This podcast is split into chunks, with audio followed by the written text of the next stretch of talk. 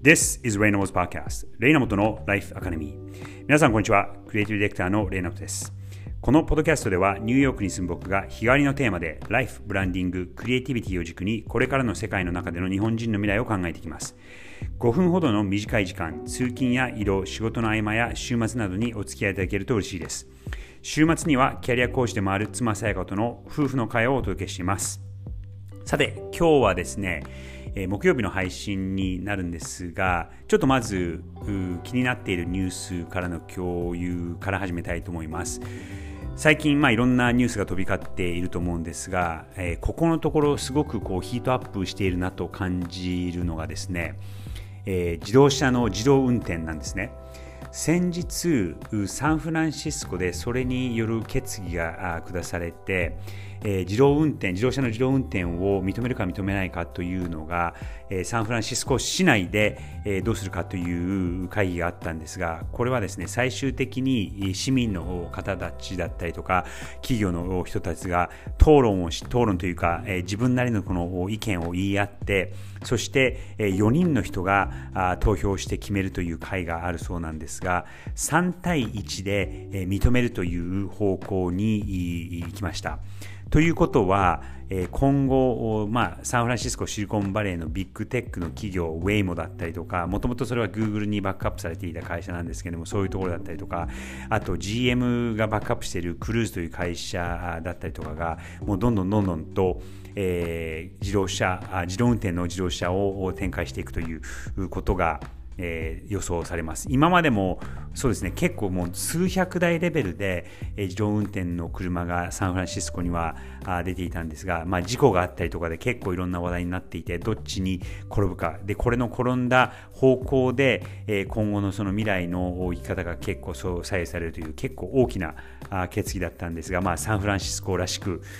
テクノロジー企業に味方をするという形で、えー、物事が進んでいきそうです。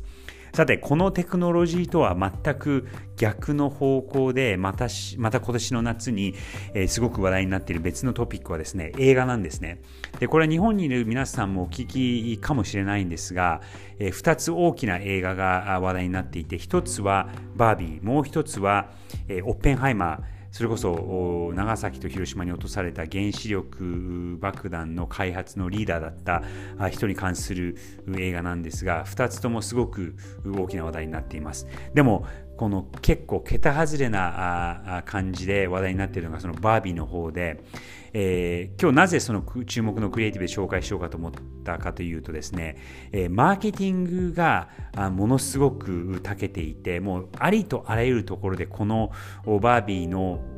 コラボだったりとかあ、まあ、ピンクになっているタクシーだったりとか、えー、照明だったりとかそういう感じでもうそこら中でアメリカのそこら中で、えー、見ているんですねまたあのアメリカだけではなくてヨーロッパ例えばロンドンとかでもこの流れはあすごく強くなっていてこのバービーの会社であるマテルという会社がもう何十億円と投資をして会社の未来をかけてマーケティングをしていたっていうのが伺われます。今日ちょっとあの映画の予告編をな軽く流しながらあどんなことがされていたかっていうのを話してみようかなと思います。こちらです。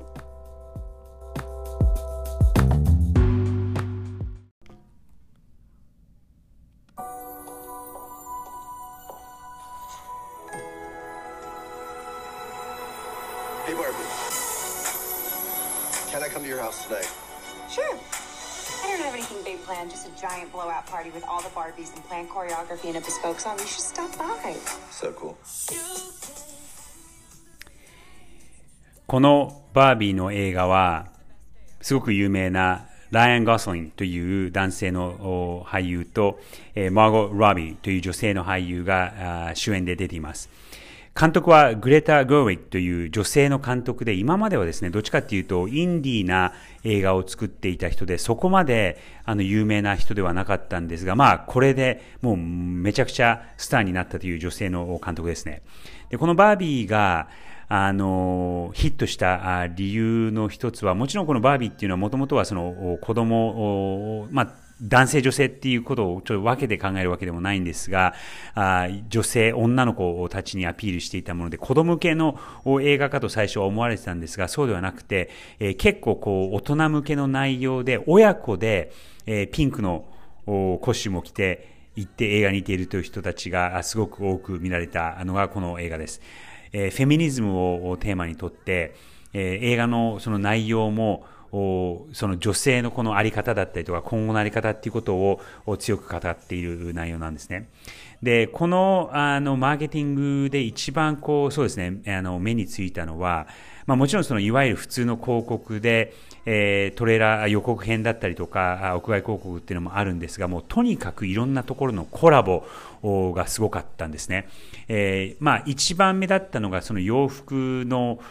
コラボで例えばそのザラとコラボをしていてザラでそのバービーのにインスパイアされたああの服が買えるとかっていうのがすごく目立っていたりとかあとレストランだったりとかカフェだったりとかああとさっきもちょっとちらっと言ったようにその、えー、ロンドンではタクシーがピンクになったりとかえー、いろんなところでその照明がピンクになったりとか、もう本当に今まででなかなかその映画のマーケティングではあの見たことのないレベルのマーケティングでした。で、これもその映画のマーケティングっていうよりかは、どっちかっていうと、この親会社の、えー、マテルという会社がもうその未来をかけて、えー、どうやって見せていくかということで、もうもちろんそのバービーのえプロモーション、マーケティングではあるんですが、その会社のマテルの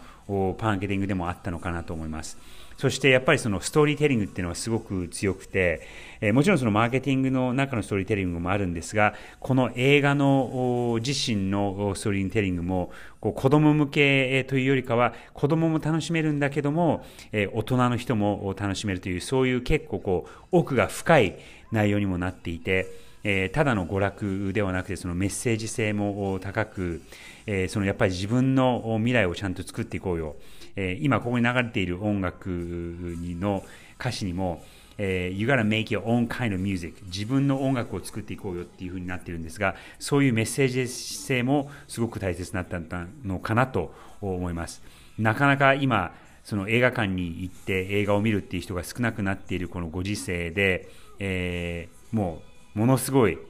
数のオーディエンスが映画館に行って見てるという今までなかったちょっと社会現象的になっているのかなと思います。皆さんもこれ日本でも展開されると思うのでぜひ行ってみてください。そして、えー、マーケティングがどんなのかっていうこともちょっと見られている見ると面白いかと思います。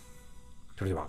良い週末をあ良い、えー、残りの、えー、数日をお過ごしください。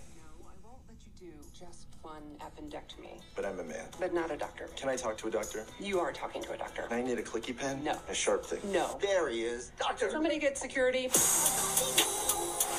It's Bobby, if you're still in doubt.